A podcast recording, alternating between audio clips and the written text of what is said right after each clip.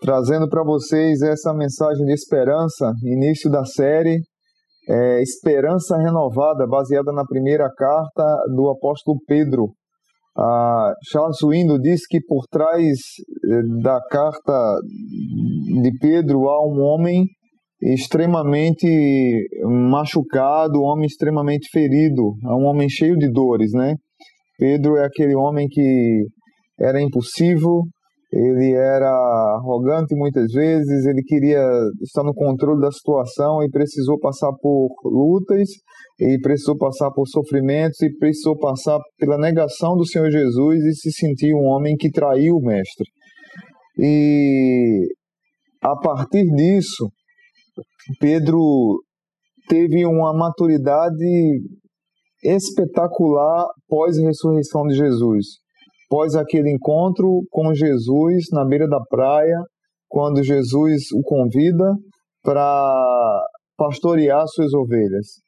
E por trás desse homem que foi destruído, que foi ferido, que foi machucado, que sofreu, ele escreve uma carta de esperança para os cristãos que estavam sofrendo perseguição. Então hoje a gente está iniciando uma série de mensagens é, renovando a esperança a partir de um homem que sofreu e que por algum momento ele perdeu esperança. Porque quando Pedro nega Jesus e que Jesus morre, Pedro diz assim: Eu vou pescar. Pedro desiste de ser pescador de homens e Jesus foi buscá-lo na praia para restaurar sua vida. A minha oração é que nessa série de mensagens Deus possa trazer luz à sua vida e renovar sua esperança, trazendo para você a alegria de continuar servindo ao Senhor apesar do sofrimento. É interessante que o mundo é, é um mundo que em muitos momentos vive sem esperança. A própria filosofia que é, traz tantos benefícios para a nossa sociedade, ela traz também palavras negativas, no sentido de trazer para nós um, um, uma certa desesperança de viver. Veja o que diz um filósofo chamado Sófocles. Ele diz o seguinte: não nascer é inquestionavelmente a maior felicidade. A segunda maior felicidade é tão logo nascer e retornar ao lugar de onde se veio. Ou seja, ele diz que a melhor coisa era não ter nascido, para não sofrer. Mas depois que nascer, a melhor coisa é morrer, para não viver e voltar ao pó. É, é interessante que o cristianismo, nós podemos dizer que é a religião que prega a esperança. É a religião que traz esperança para a vida das pessoas. E hoje eu queria falar para vocês sobre o tema esperança em meu sofrimento.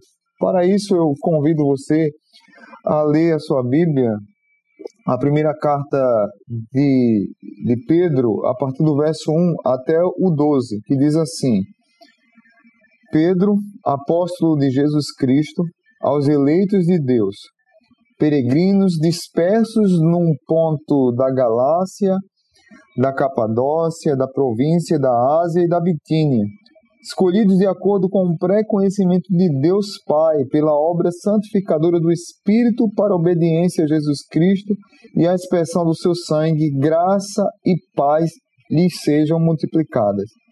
Pedro, de cara, ele já está dizendo que está escrevendo aos eleitos de Deus, ele é apóstolo de Cristo, está escrevendo aos eleitos de Deus que foram eleitos segundo a presciência de Deus. Eu não quero entrar num detalhe desse tema ah, agora, não é a ideia da carta, mas na, na ideia da série, mas a ideia de que ele estava escrevendo para cristãos que estavam peregrinando é, na, na, numa, numa dispersão por causa de uma perseguição.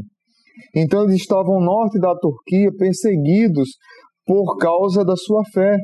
Ah, alguns estudiosos dizem que eram gentios, ah, mas a proposta provavelmente é que eram judeus convertidos e também alguns gentios que eles estavam frustrados, peregrinando. Imagina você a pessoa ser dispersa da sua casa, sair da sua casa por causa da sua fé, sair do seu habitat natural, sair do seu público, da sua família, do seu cheiro, da sua identidade e ser disperso por causa da sua convicção de fé. Então é essas pessoas que estão sofrendo essa perseguição que Pedro escreve essa carta. E ele traz alguns benefícios e algumas palavras de ânimo, mostrando para eles que é possível viver pela fé mesmo sendo perseguido. E é interessante que Pedro traz essa palavra de esperança. E aí ele prossegue com a palavra de, de louvor a Deus, trazendo a esperança viva. A partir do verso 3 ele diz assim: Bendito seja Deus e Pai do nosso Senhor Jesus Cristo. Conforme a sua grande misericórdia, ele nos regenerou para uma esperança viva, por meio da ressurreição de Jesus Cristo dentre os mortos, para uma herança que jamais pode perecer, macular-se ou perder o seu valor herança guardada nos céus para vocês que, mediante a fé, são protegidos pelo poder de Deus até chegar à salvação prestes a ser revelada no último tempo. Nisso vocês exultam, ainda que agora, por um pouco de tempo, devam ser entristecidos por todo tipo de provações Assim acontece para que fique comprovado que a fé de vocês tem muito mais é muito mais valiosa do que ouro é, que perece, mesmo que refinada pelo fogo, é genuína e resultará em louvor, glória e honra para, para Jesus Cristo é, quando ele for revelado. Mesmo não o tendo visto, vocês o amam e apesar de não o verem agora, creem nele e exultam com alegria indizível e gloriosa, pois vocês estão alcançando o alvo da sua fé, a salvação das suas almas. Foi a respeito desta salvação que os profetas que falaram da graça destinada a vocês investigaram e examinaram, procurando saber o tempo e as circunstâncias para as quais aponta o Espírito de Cristo que neles estava, quando lhes predisse os sofrimentos de Cristo e as glórias que se seguiriam àqueles sofrimentos. A eles foi revelado que estavam ministrando, não para si próprios, mas para vocês, quando falaram das coisas que agora lhes foram anunciadas por meio daqueles que lhes pregaram o Evangelho pelo Espírito Santo enviado dos céus, coisas que até os anjos anseiam observar. Então, queridos, de cara, eu queria dizer para vocês, olhando para esse texto, que nós não somos parecidos. Todos nós temos coisas em comuns, mas nós somos pessoas diferentes. Acreditamos em, em filosofias variadas, nós diferimos em opinião política, nós diferimos na maneira de educar os nossos filhos, nossos pesos variam, nossa cor da pele varia, a altura varia, nossas famílias nos criaram de maneira diferente, o nosso cabelo é diferente um do outro, mas tem uma linguagem que é universal, uma linguagem que é a mesma, é a linguagem do sofrimento, é a linguagem da lágrima. Quando se trata sobre esse assunto, todos nós passamos pelas mesmas dificuldades. Um autor que eu gosto muito disse o seguinte: aquelas pessoas que estavam ali sofrendo com Pedro na perseguição eram pessoas que estavam chamuscadas pelas mesmas chamas da perseguição, que em poucos anos tirariam a vida dos apóstolos circunstâncias que tais cristãos eram as para tais cristãos eram as mais desanimadoras que podemos imaginar. Mas Pedro não tentou estimular essas pessoas com um pensamento positivo. É interessante que hoje tem uma teologia coach, teologia da positividade, que é é uma nova máscara para a antiga teologia da prosperidade e nós precisamos ter cuidado com isso. Ah, no lugar disso, Pedro gentilmente tocou no queixo daquelas pessoas e ergueu suas cabeças em direção ao céu, para que pudessem enxergar além da sua condição atual, mas olhar para o seu chamado celestial. Queridos irmãos, nós precisamos estimular uns aos outros, encorajar uns aos outros a entender que apesar do sofrimento, nós podemos viver com esperança. Que apesar de sermos perseguidos e empurrados para um mundo que nos massacra, que nos machuca, nós somos convidados por Deus para dar bom testemunho no meio da perseguição. Todos nós passamos pelo vale da dor. Todos nós passamos e somos colocados na perspectiva da dor, olhar com esperança para o céu. É interessante que nesse ponto Pedro nos traz uma ideia de que como eleitos pela presciência de Deus e, com, e, e, e como escolhidos por Deus, apesar de estarmos dispersos, ele traz propósito à nossa existência. Pedro traz para nós a, a, a ideia de que a nossa existência aqui terrena, ela deve ser vivida com esperança, cheia de alegria, no sentido de que nós, nós podemos viver alegres apesar do sofrimento. Isso traz para nós propósito. Isso traz para nós é, é, uma perspectiva de vida que agrada a Deus. Será que você consegue imaginar sua vida sem Jesus? Será que você consegue imaginar a sua vida, a, a criação dos seus filhos, o relacionamento com seu cônjuge, o relacionamento com seu patrão, o relacionamento com seu empregado, sem Jesus? Muitas pessoas não têm esperança porque não tem Jesus. Mas é interessante que tem muitos crentes que estão vivendo hoje dentro das nossas igrejas, mas sem a presença de Deus nas suas vidas. E o que eu queria trazer para vocês é uma perspectiva renovada da esperança. Podemos lidar com esse sofrimento, mas podemos nos alegrar dentro do sofrimento. Quero trazer para vocês algumas lições. E baseado nesse texto, eu queria que você olhasse para sua Bíblia e pudesse é, é, é, guardar no coração alguns princípios é, doutrinários que Pedro traz para mim e para você. Pedro, na verdade, ele está querendo motivar a igreja a olhar para os benefícios da salvação. E em olhando para esses benefícios da salvação, ele nos ensina a ter esperança no meio desse sofrimento. Como, pastor? Como é que eu posso ter esperança em meu sofrimento? Então, primeira lição, porque nós temos uma esperança viva. Nós precisamos olhar para a vida a partir da perspectiva da ressurreição. A esperança viva que Pedro traz para mim e para você está lá no verso 3.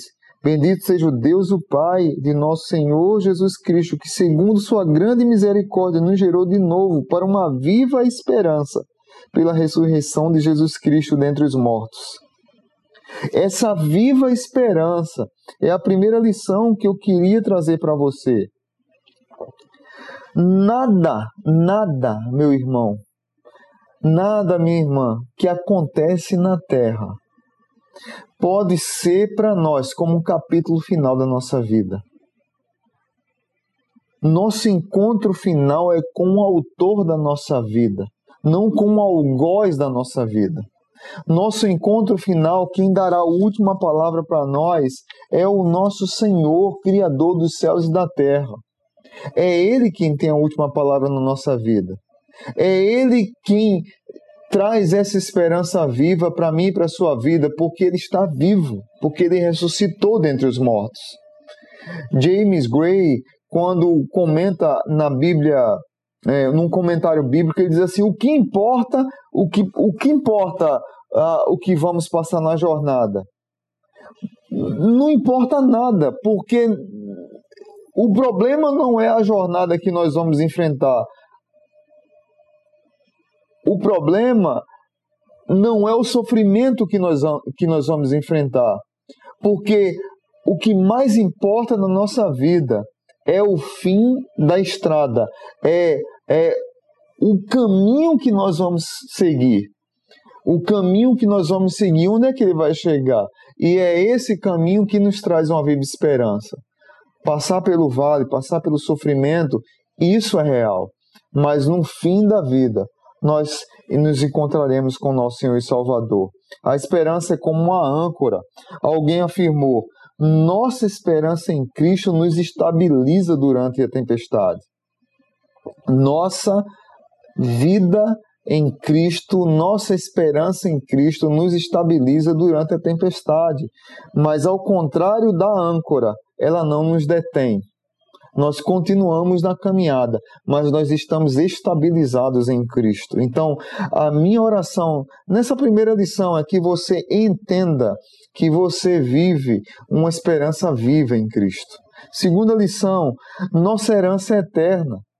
Pedro, ele diz no verso 3 e no verso 4 que nossa esperança é eterna, é, nossa herança é eterna, porque é uma herança incorruptível, incontaminável, que não se pode murchar e ela está guardada nos céus para nós. Nada pode destruir essa herança.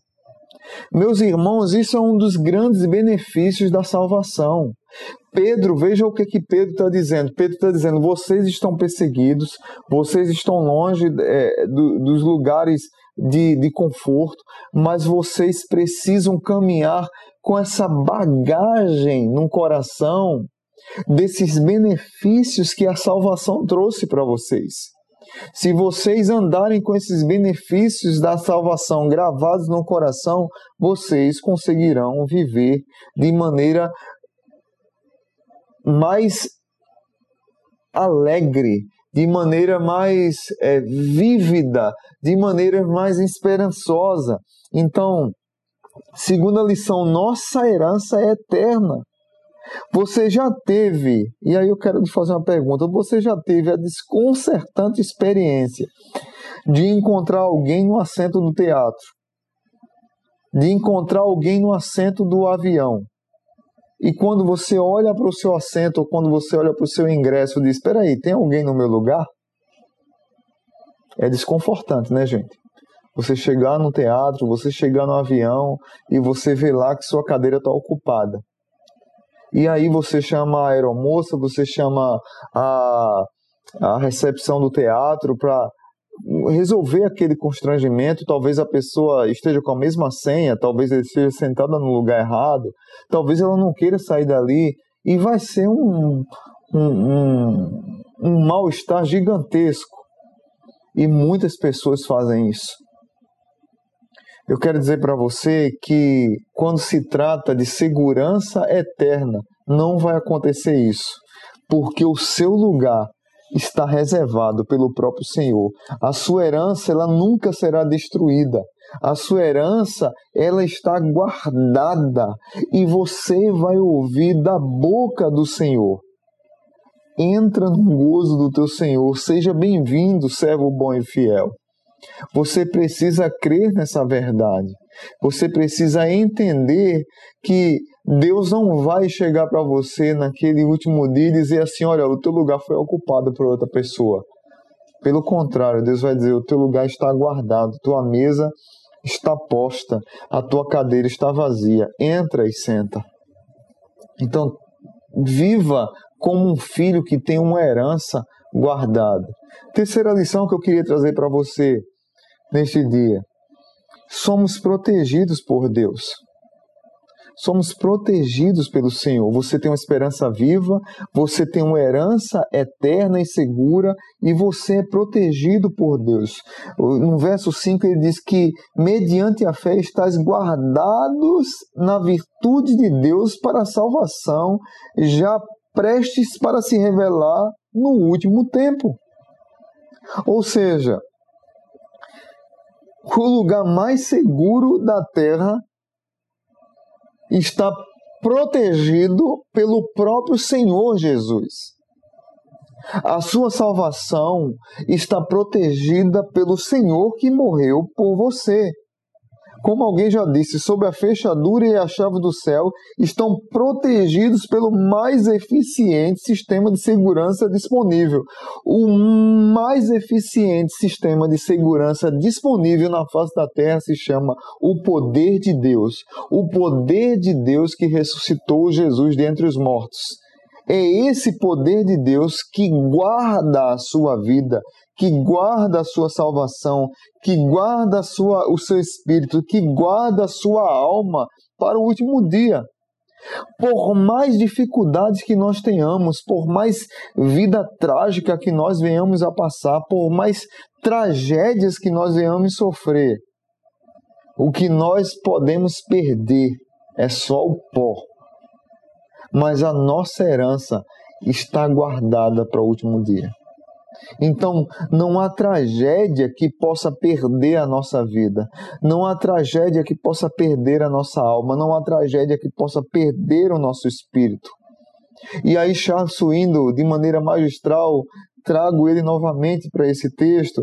Ele traz duas palavras que nós precisamos aprender a viver dentro desse, desse medo de proteção que a sociedade nos impõe. Nós estamos constantemente sofrendo medo, é insegurança, é, é, perseguição, é assalto, é furto, é roubo, é sequestro, é tragédia, é calamidade, são chuvas torrenciais que caem e a gente acha que vai perder tudo.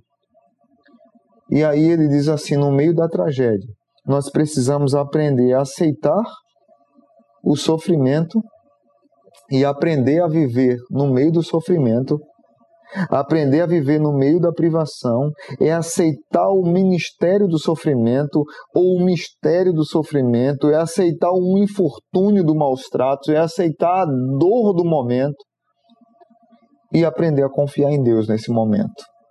Parece que nós desaprendemos a aceitar a dor e a confiar em Deus. Nós vivemos numa sociedade que desenvolveu um preconceito contra o sofrimento. Nesse meu tempo de pastoreio aqui na igreja, que próximo mês completa 10 anos de ministério aqui na igreja, que para mim é uma honra, uma alegria. Eu aprendi a habitar na dor. Pastorear é habitar na dor dos outros. E se tem uma coisa que Deus me chamou foi para ter empatia com a dor das pessoas. Eu sofro com as dores das pessoas, isso é pastorear. Deus me deu um coração de profeta. Deus me deu um coração de pastor. Quando eu olho para os profetas do Antigo Testamento, eu vejo Deus derramando o coração dele no coração dos profetas. E os profetas, eles sofriam as dores do povo de Israel. Deus, quando chama alguém para o ministério, ele chama alguém para habitar na dor dos outros. Jesus habitou na nossa dor. E nós, nesse mundo rápido, nesse mundo corrido, nesse mundo que quer tudo com estalo, a gente quer resolver, nós somos convidados por Pedro a aprender a aceitar a dor, a aceitar o mistério da dor e a confiar em Deus. Por quê? Porque nós somos protegidos por Deus. Guarda isso no teu coração. Quarta lição que eu queria trazer nessa tarde, nessa manhã para vocês. Nós crescemos de fé em fé e crescer de fé em fé é um processo.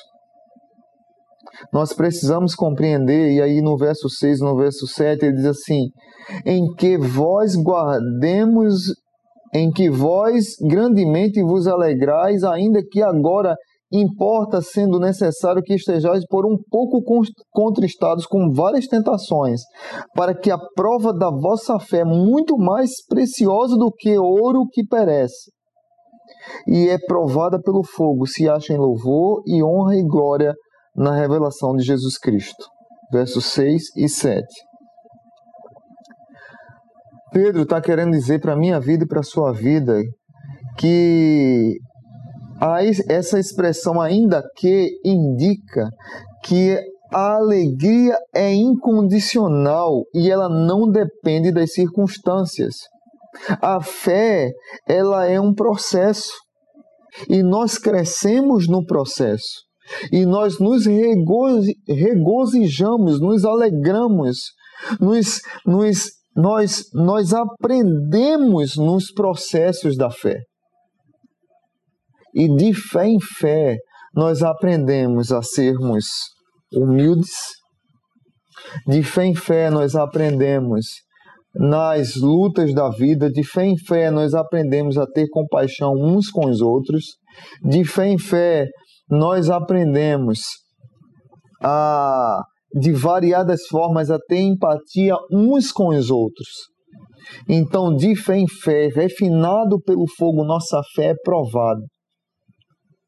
Tem até uma música antiga que diz: Cada vez que a minha fé é provada, tu me dás a chance de crescer um pouco mais. Então é uma música antiga que fala sobre romper em fé, mas a ideia é de que nós, nós, nós precisamos muitas vezes de fé em fé passarmos por aflições para aprender a ser humilde, para aprender a ter empatia, ter compaixão com os outros e para aprender de várias formas, na multiforme graça de Deus, a lidar com várias situações da vida, com várias dificuldades da vida. E aí crescermos na graça e no conhecimento do nosso Senhor e Salvador Jesus Cristo. E por último, eu queria trazer para vocês a, a lição de que nós temos um Salvador amado e crido. O verso 8 diz: Ao qual não havendo visto a mais, no qual não vendo agora, mas crendo, vos alegrais com gozo inefável e glorioso. Lembre do que eu falei no início. Pedro está confortando os irmãos, trazendo para eles que, apesar das perseguições que eles estão passando, eles precisavam encher o coração dos benefícios da salvação, dos benefícios daqueles que já receberam Cristo, para poder enfrentar o dia mal. Esperança renovada em meio ao sofrimento. E aí nós temos esse Salvador, que por mais que nós não temos o visto pessoalmente, como Pedro viu, nós cremos e nós o amamos. Pedro está dizendo para a minha vida e para a sua vida que Jesus está do nosso lado, mesmo em, diante da fornalha, assim como Sadraque, Mesaque e Abidênego. Eles não viram, mas tinha um quarto homem na fornalha com eles. Assim como Tomé, que ouviu de Jesus, bem-aventurados que não viram e creram. Nós não vimos, mas nós cremos. Nós não vimos Jesus, mas nós cremos em Jesus. E aí nós desfrutamos da presença de Jesus, nós desfrutamos, desfrutamos da salvação de Jesus, nós desfrutamos do cuidado de Jesus e nós sim alcançamos o fim da nossa fé, a salvação da nossa alma, o verso 9 nós desfrutamos desse Senhor e Salvador que nos redimiu e guarda nossa alma. E a ideia aqui é da redenção do corpo no último dia. E aí é um outro momento, uma outra aula, uma outra ministração que vai trazer a ressurreição do corpo, lá em 1 Coríntios capítulo 15. Meus irmãos, que nós não saiamos daqui ouvindo essa série Esperança Renovada com o coração tristes apesar do sofrimento, mas que nós possamos encher o nosso coração de esperança, de fé, de alegria, de renovo e viver a vida desfrutando dos benefícios da salvação. Que Deus renove a sua vida, que Deus renove a sua fé que Deus renove o seu coração. Que o amor de Deus o Pai, que a graça maravilhosa de Jesus Cristo e que a comunhão do Espírito Santo possa encher o seu coração de esperança e que você possa ler as cartas de Pedro, possa ler essa carta renovando a sua fé, por mais difícil que esteja a sua vida, que Deus traga esperança para você esperança para a criação dos seus filhos, esperança para a renovação do seu casamento, esperança para comunhão na igreja, esperança no seu trabalho, esperança na sua vida conjugal, esperança na sua vida financeira, esperança na sua vida é, é, nos seus relacionamentos interpessoais e esperança para viver num mundo tão caótico que nós vivemos. Que nós possamos encher o coração de esperança, porque aquele que vive e reina para sempre, Jesus Cristo, morreu por nós, está do nosso lado o tempo todo. Um beijo no coração.